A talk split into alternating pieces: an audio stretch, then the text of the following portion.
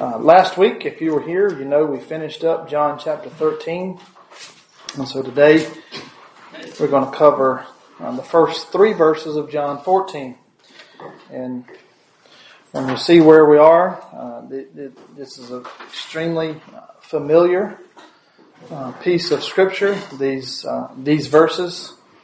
We hear them a lot of times at funerals, which it's a good reason to share these words at a funeral because of just as I was studying it this week, I just reminded, and even when I was talking with Matthew back there and repeated these words, these are extremely comforting words.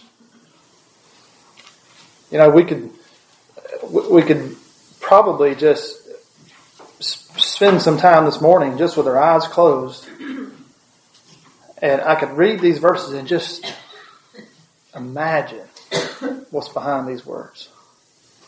And it whatever may be ailing you, whatever may be distracting you, whatever may be worrying you, when you listen to what Jesus is saying here, that stuff just melts away. That's what happened to me this morning. I sit in the dark, and I was just thinking about everything I was going over, and I was just feeling His presence. And about that time, the thunder and the lightning just lit up my window, and I went, "Thank you, Lord, His presence." I'm here. I hope this morning that our study will be profitable, and I hope that we'll always, when we look at these verses, we won't think about funerals. We'll think about every day. I mean, these are really wonderful verses to commit to memory. And you probably already have them committed to memory. You just don't know it because you've heard it so many times, you know. So let me go ahead and I want to read these verses, and then we're going to jump into our study. John 14, verses 1 through 3. Let not your heart be troubled. You believe in God, believe also in me. In my Father's house there are many mansions. If it were not so, I would have told you. I go to prepare a place for you. And if I go and prepare a place for you, I will come again and receive you to myself, that where I am, there you may be also. Let's pray together. Heavenly Father, we thank you for our time this morning. Father, thank you for the rain that is falling this morning and last night.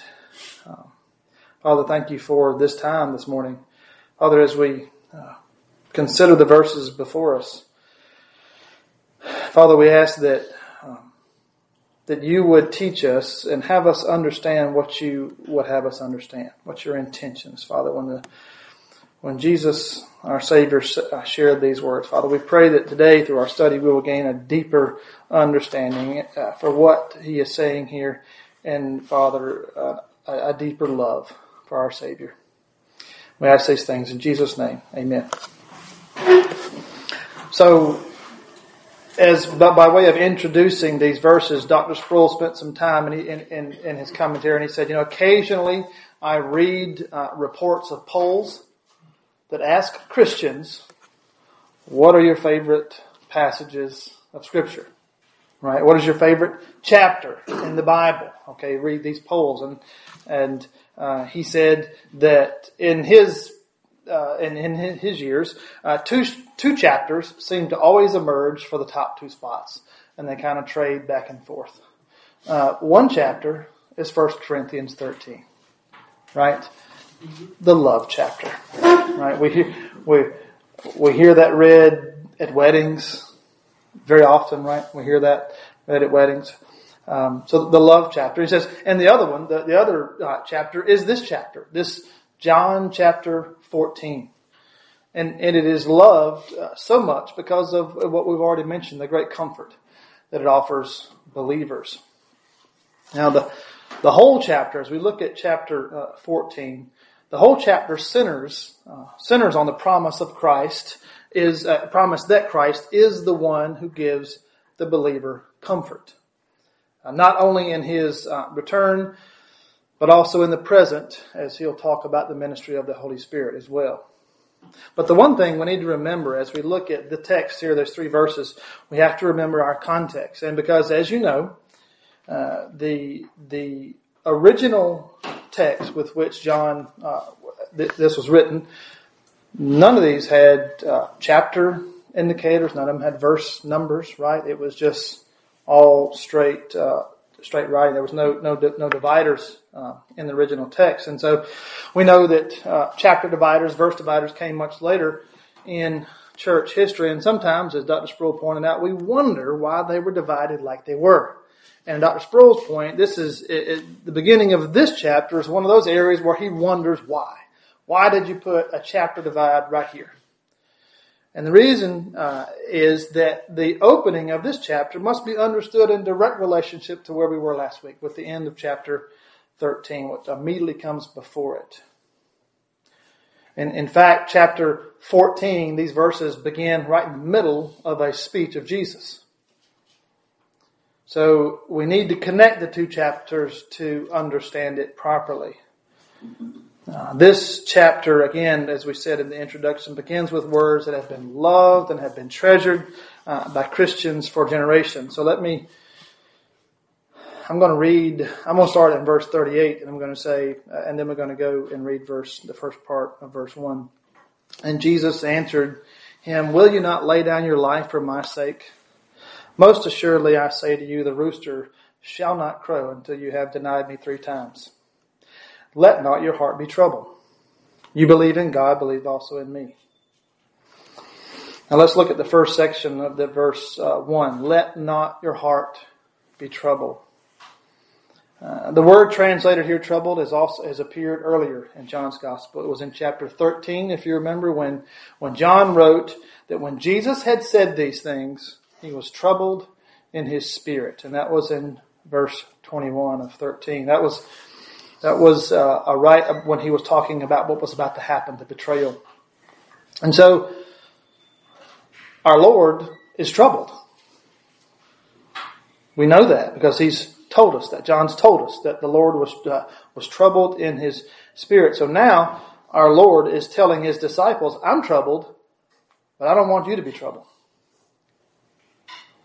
Now, how are we to understand this? What Jesus is saying? Is it an apparent conflict between Jesus' example, how he's living? He said it. I mean, we've noted it. John said it. I was troubled in his spirit, and now he's saying, "But I don't want you to be troubled."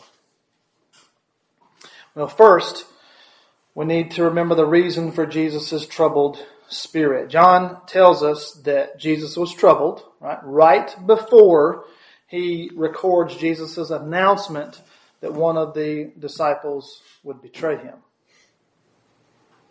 So the immediate cause of Jesus' troubled spirit or his distress was the knowledge that one in the room would betray him. That was the immediate cause.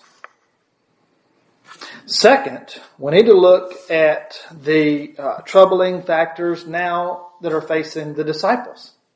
So we know what's troubling our Savior.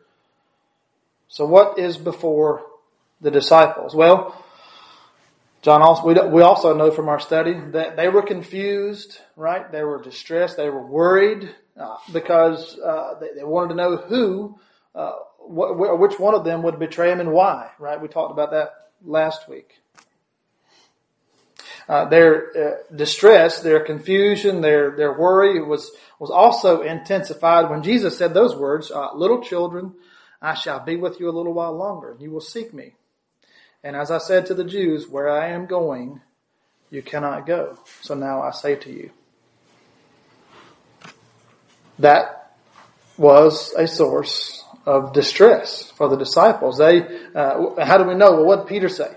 Peter revealed that he was worried about that, right? Because he plainly asked Jesus where he was going, right? And why they couldn't follow.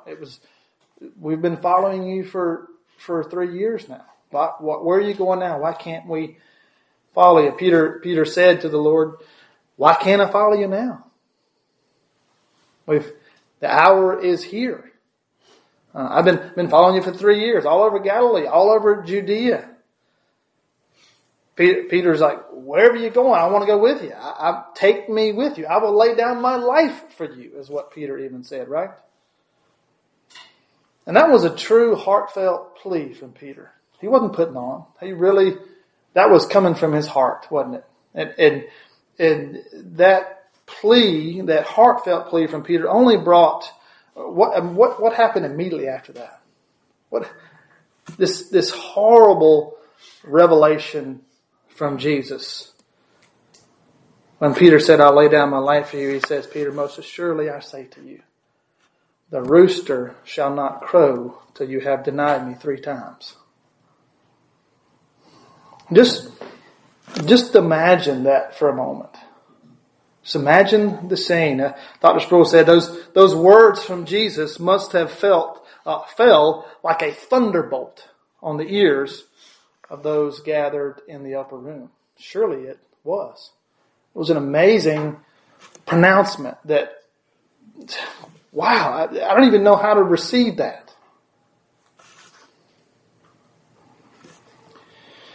So in very short order, and just, a matter of moments, they have learned that one would betray him,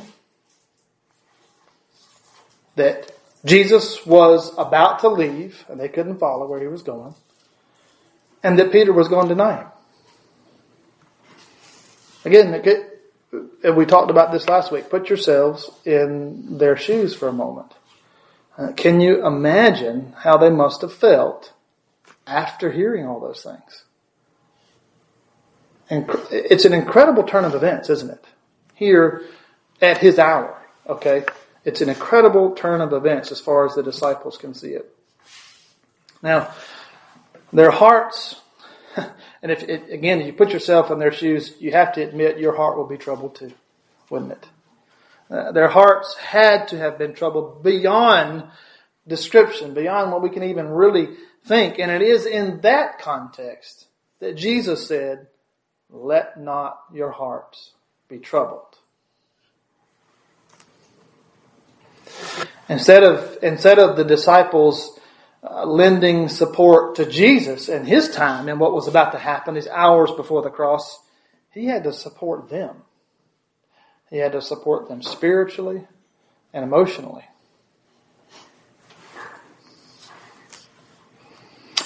Jesus went on to say in the second half of verse 1, he says, you believe in God, believe also in me. Now, in the original Greek, the structure of the verbs here, it was originally written, makes it a little challenging to understand. Really, there are 3 ways that you could interpret or read, or 3 ways you could read this statement based on the original Greek. The first way is that both of the verbs here are in the indicative. You believe in God and you believe in me. Both verbs believe in the indicative. The second way is that both verbs are in the imperative as commands. Believe in God and believe in me too. Commands from Jesus about what to believe. The third way is that the first verb is in the indicative and the second is in the imperative. You believe in God, therefore believe in me. Now, the third option is the one chosen by the translators of the New King James Version.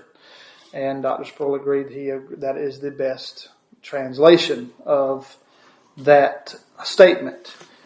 Again, Jesus is declaring, he's indicating you believe in God, he's acknowledging that. Therefore, believe in me, in the imperative. So, think about this for a minute. When Jesus is reminding them of their belief in the Father, belief in God, which they believe that, they acknowledge. And now he's reminding them, he's challenging them, he's commanding them, okay, now you got to believe in me. You got to believe in who I am. When we look back, and we were in John chapter 3, If you remember, we studied the account of Nicodemus and how he came to Jesus by night. And you remember those words of Nicodemus are famous. He says, "Rabbi, we know you are a teacher come from God." Why? Because no one can do the signs unless God is with him. Nicodemus saw what was happening, right? And we don't exactly know what Nicodemus saw or what he had witnessed that caused him to believe that, but he witnessed an act of Jesus, and it was obvious to him. You can't deny God's with this man. He's a teacher sent from God. Maybe he had seen Jesus turn the water into wine at the wedding in Cana. Maybe he had witnessed that. Or maybe Nicodemus had seen another miracle by Jesus, or maybe he had just heard of the signs. We're not really sure, but whatever the case, Nicodemus was convinced that Jesus had the actions he had performed he could not do unless God himself had empowered him. Now just imagine for a moment that you're one of the disciples. Okay? Put yourselves back in the shoes of one of the disciples now. Nicodemus had come to that knowledge, but as a disciple, you've been with him now for 3 years. You've seen way more than Nicodemus has seen, haven't you? You have seen Jesus turn the water into wine at the wedding at Cana. And remember, it wasn't just cheap wine from Walmart. It was really good wine, remember? Right? Really, really, really good wine. You were there when Jesus healed the paralytic at the pool of Bethesda. You were there. You witnessed it with your own eyes. You saw it. You were there when Jesus fed 5,000 men, plus women and children. Probably 15 or 20,000 people with what? A handful of fishes and loaves of bread. You saw it. You witnessed. You witnessed him receive these small pieces, ask the Father, give thanks to the Father, and blessed it, and then fed 20,000 people. You saw it with your own eyes. You were in the boat that night that Jesus walked on water. I mean, wow, he walked on water.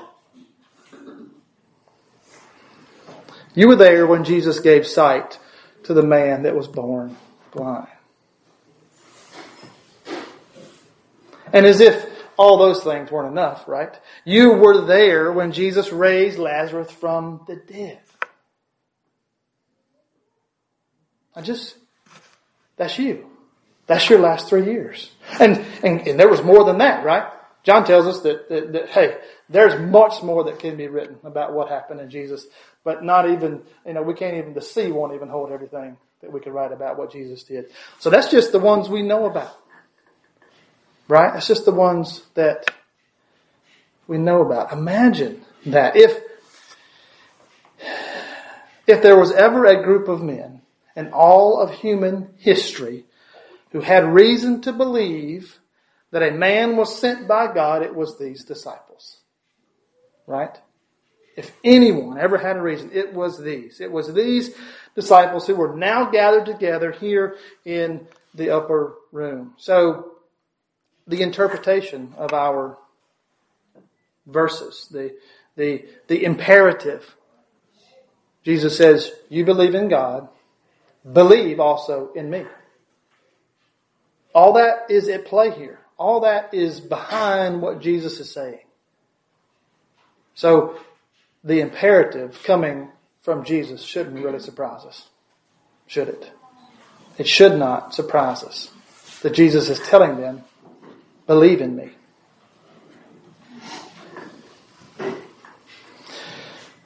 Jesus was telling them now it is time to act on what you have seen.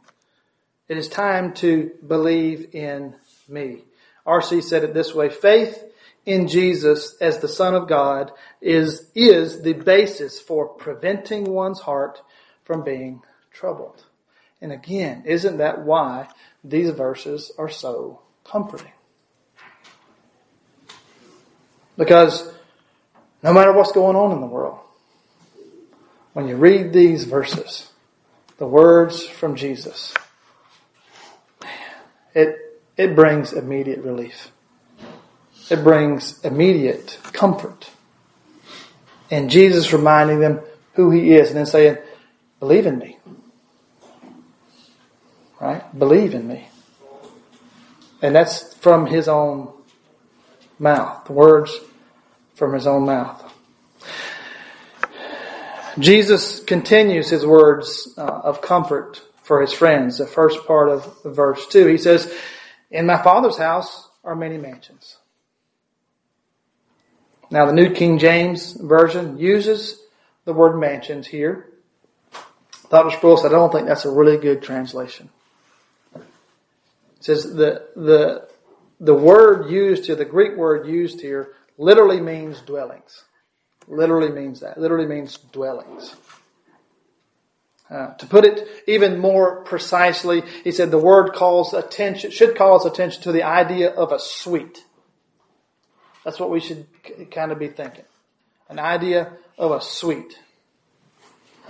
Dr. Sproul tells of a time where he and his wife were traveling in Switzerland, and wherever they were supposed to stay, he has an assistant who handles these traveling arrangements right. Sometimes he hears the agenda.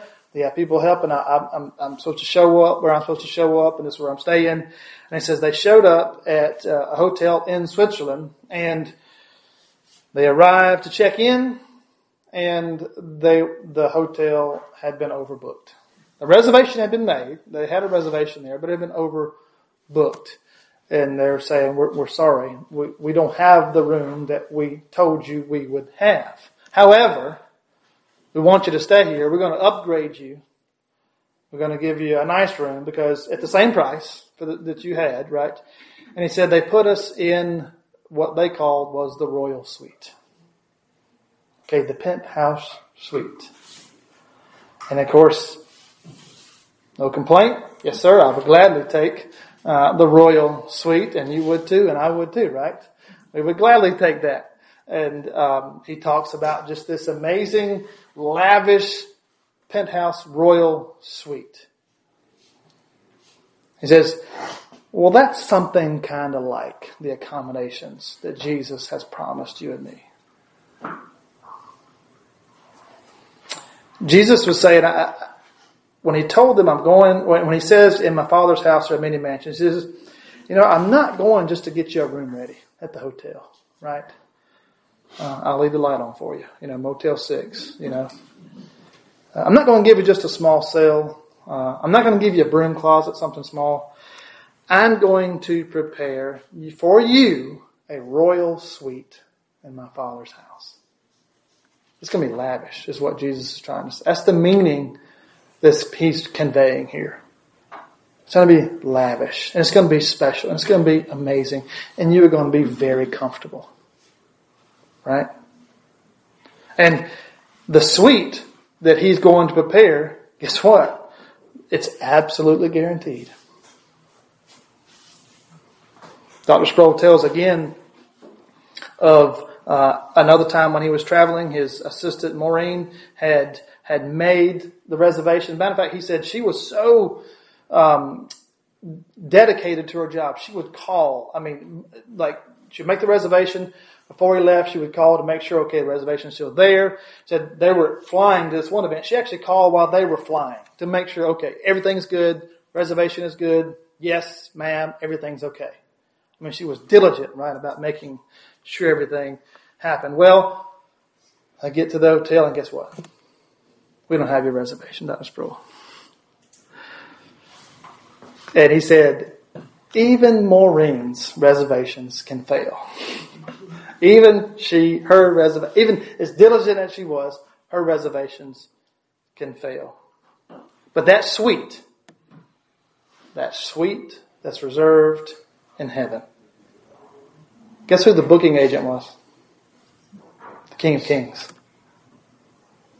He made the reservation. That reservation is backed, buddy. It's an ironclad guarantee. It's done. because of who has done it. Jesus also assured his disciples in verse 2, the second half of it. He says, I'm back up, let me read. It says, in my Father's house are many mansions. If it were not so, I would have told you. He says, if it were not so, I would have told you. Now, when you think about this question for a moment, this is one of, or at the root of this question, of what Jesus is dealing with, is one of the oldest questions that humanity has wrestled with. In fact, it was asked by Job, and it's recorded in Job 14:14. Job says this, if a man dies, shall he live again? It's the age-old question, isn't it, right? What happens to you after you die? If a man dies, will he live again? Dr. Sproul said, I'm sure that all of us have been touched or experienced the death of a loved one. Right? We all have. I looked at you and I just immediately went back, because we were there together when your wonderful husband met Jesus. I didn't think about that until just now.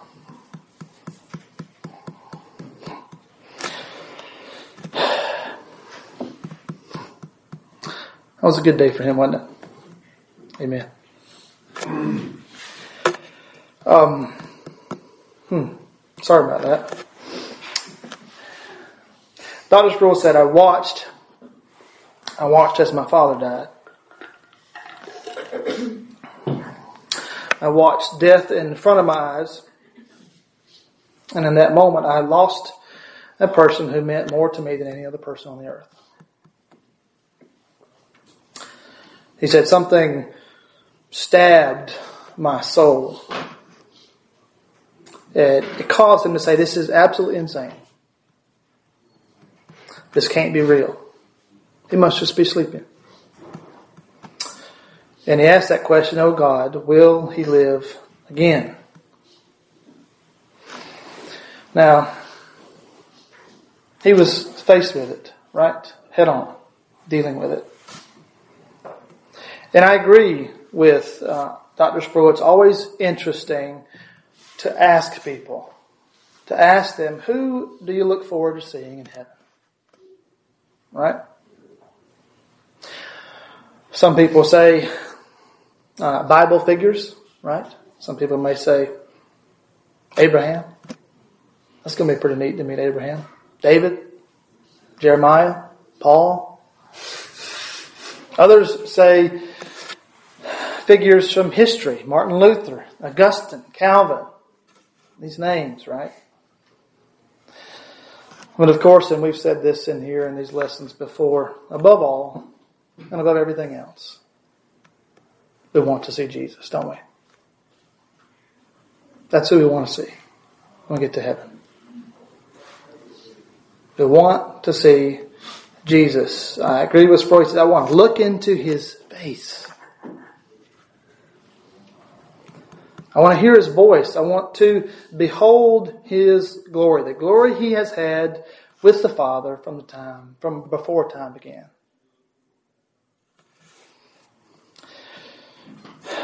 Now, put yourself back in the place of these disciples. They know that the Lord is troubled. They know he's told them what's coming. He knows, I'm going to Jerusalem, I'm going to suffer, I'm going to die. They've seen all these things. And he's calling them, he's comforting them. Believe in God, believe also in me. Remember who I am. Remember what you've seen. Remember what you have witnessed. I imagine they would be thinking something like this, Lord, I've been with you. I've seen the amazing miracles, the things that you have done.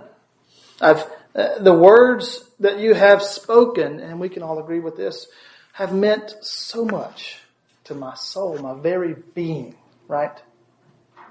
His words comfort like nobody else's, don't they? The words from Jesus. But I have one burning question for you. Again, this is we're kind of putting ourselves in the disciples, right? Okay, we're just hypothetical, right? This is us. This is the situation. We're there with Jesus. I've seen all those things. Your words are powerful. But I have one burning question for you. Is it true that we will live again? Is it true? Is it true or is it just a myth? Is this Jesus? I just want you to tell me the truth. Tell me the honest truth. Break it down. Don't sugarcoat it. Tell me like it is. And then we would hear those words from Jesus. If he was talking to me, Jason, if this were not true, I would have told you. Right? If it were not true, I would have told you. That's exactly what he tells the disciples. Dr. Sproul said, I find it to be one of the most comforting texts in all of sacred scripture. Comes from the lips of Jesus. If I would have told you, if it were not so, I would have told you. Believe me. That's coming from his heart. Believe me.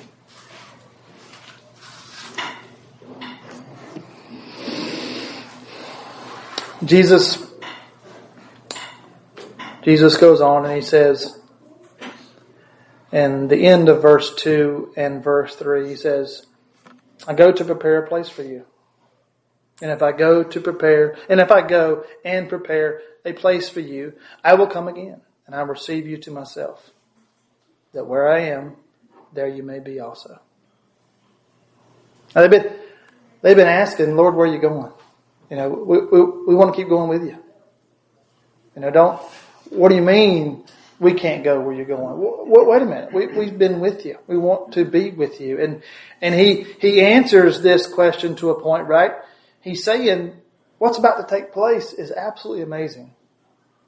I'm going to prepare this place for you that really, I can tell you that it's going to be amazing, right? But words can't even really describe it. Words, human words, right? The English language can't even really describe how great it's going to be, right? Because the scripture tells us what about heaven? About our experience there. It's better than you can even imagine. So you can imagine the best thing, and it's 100 times better than that. That is, wow, right? Wow. Absolutely wow. And then he says, because they're concerned because he's leaving, and rightly so. I'd be concerned too. But he says what? He says, I will come again. I will come again. I will receive you to myself. There where I am, there you may be also. The royal suite, okay, is ready. Because he says, I'm going to prepare it for you. It's ready. Yours is ready already. Play on words, right? Yours is ready already.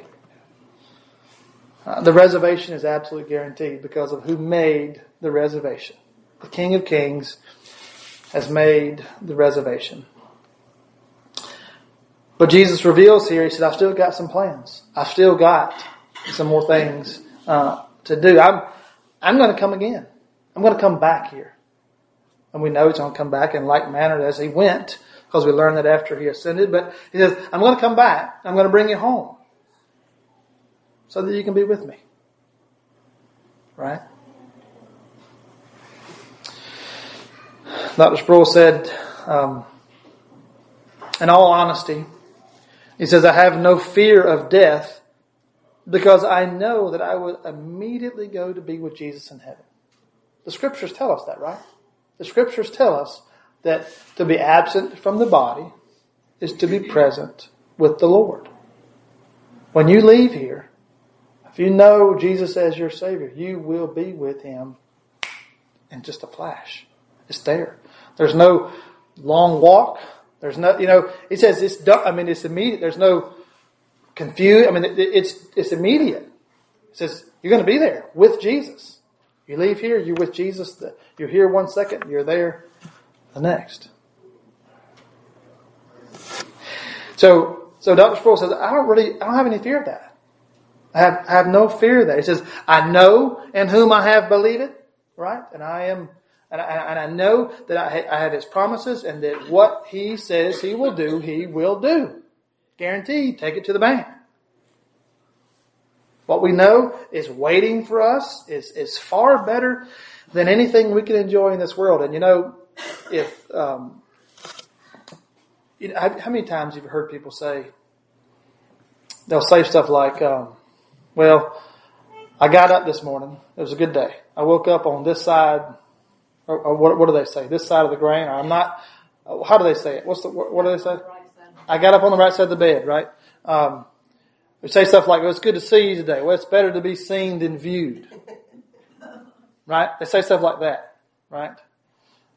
They'll say stuff like, yeah, I want to go to heaven, but not today.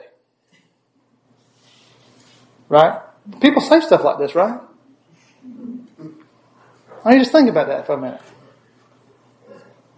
Now, for the believer, is that just foolish talk? Really? I've had the opportunity, and I want you to try this. Okay? Next time somebody says any one of those things, like, and they don't mean anything by it. They're just making, well, maybe they do, but they're just kind of making conversation, right? But next time somebody says something like that, do what I've done in the past, because you get some interesting looks. Because when they say stuff like, well, it's better to be, seen than viewed or whatever. Meaning, I'm glad I'm still here. That's what they're talking about. It's better that I'm still here than I died. Okay? Now, I don't know. It depends on who I'm talking to. If I'm talking to a believer, then you can say it one way. But if I don't know their faith, then I'm careful. Because I really don't know what's waiting for them when they die, right? I'm not sure. So what I do, I make it personal. I said, what I can tell you is what's waiting is a whole lot better than here. For me. What's waiting for me. I said, so what's coming is a whole lot better than here, buddy. And you can just, it changes the whole conversation. I kind of look at you kind of funny. Now we're not out there, trying to tempt death, right? We don't do that. But as the believer, it's a whole different perspective. Right? It's a whole different perspective. Remember what Jim Riley used to say in Bible study? For those of you who used to be here? Well, he it floored me the first time I heard it. He said, brothers, I'm telling you, if the bus pulled up right outside these doors and Jesus was on it, and he said, come on, we're going to heaven. He said, I'm gone. He said, I'm not even going to tell y'all bye. I'm gone. Jesus said, let's go now. So I'm not even going to call Nancy and tell her good night. I'm gone. Bye. Right? He said it. If he didn't say it, Bet's shaking his head because Mike was at a lot of those, and some of you other men were too. He said it, and he meant it, right? But the train pulled up. It's time to go. I'm jumping on. Let's go. But try that next time somebody says something like that. See what kind of reaction you get. Now they might say, well, I'm going to be right there with you. Now, that may open up a door for a good conversation, right? Maybe another believer you might meet, and you can have a good discussion about heaven. But what we know is what's waiting for us is much better than this world. And we live in one of the most beautiful parts of the world, right? But what's waiting is more than this. So back to what Dr. Sproul was saying. So I don't fear death. I don't fear because I know when I leave I'm going to be with Jesus. He said, but if you ask me about dying, well, that's another story. Right? If you ask me about dying, that's another story. Now we know because the final chapter on Dr. Sproul's life has already been written. Right? We know that. But from his own words, he says, I wish I could just close my eyes and step across into heaven, and that would be glory for me. But he didn't know the route when he wrote this, right? But Dr. Sproul died quietly at home, right? So relatively pain-free. I mean, there were some physical ailments, right? But he left here. Nothing tragic, right? Nothing long, drawn-out illness, right, that so many people go through. So what we know is our dying, how we leave here. It may include great pain and suffering. That's very possible, isn't it? For it may happen very quick, painlessly. Well, however the means, what we know we will experience on the other side of here is going to make it all worthwhile, isn't it? Every trying thing, every obstacle we had in this life, every time we had to run to Jesus and fall on our knees and ask for forgiveness and ask Him to comfort us, every time that we chose to follow Him instead of following the world, everything's going to be worth it. It'll all be worth it, won't it, when we go to see Him. Matthew Henry. I'll finish with this quote because time is about out. Christ's disciples. That's you and me, right? Not just the ones we've been talking about. That's us. Christ's disciples, more than any others, should keep their minds quiet when everything else is unquiet. Here is the remedy against this trouble of mind. Believe.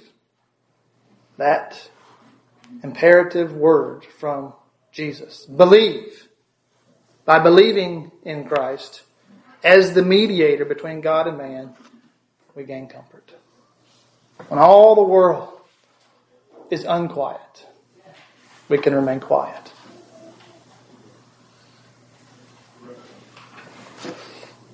Let's pray together. Heavenly Father, we thank you so much for our time today. Father, we pray that you will take your truth, Father, as it has been given from your word. Father, we pray that you will use it. Father, we pray that you will use it to work in each one of us. Father, make us more like Christ and teach us every day, Father, what it is to love you and to walk with you in this world and how much comfort we can experience here in trying times. Because we're reminded today that we have to believe in you. Thank you for our time this morning. Please, as we go to our worship service this morning, Father, we pray that these words and we know that our pastor is going to have a good word for us. Father, we pray that you will use it to build us up for the sake of your kingdom. We ask these things in Jesus' name. Amen.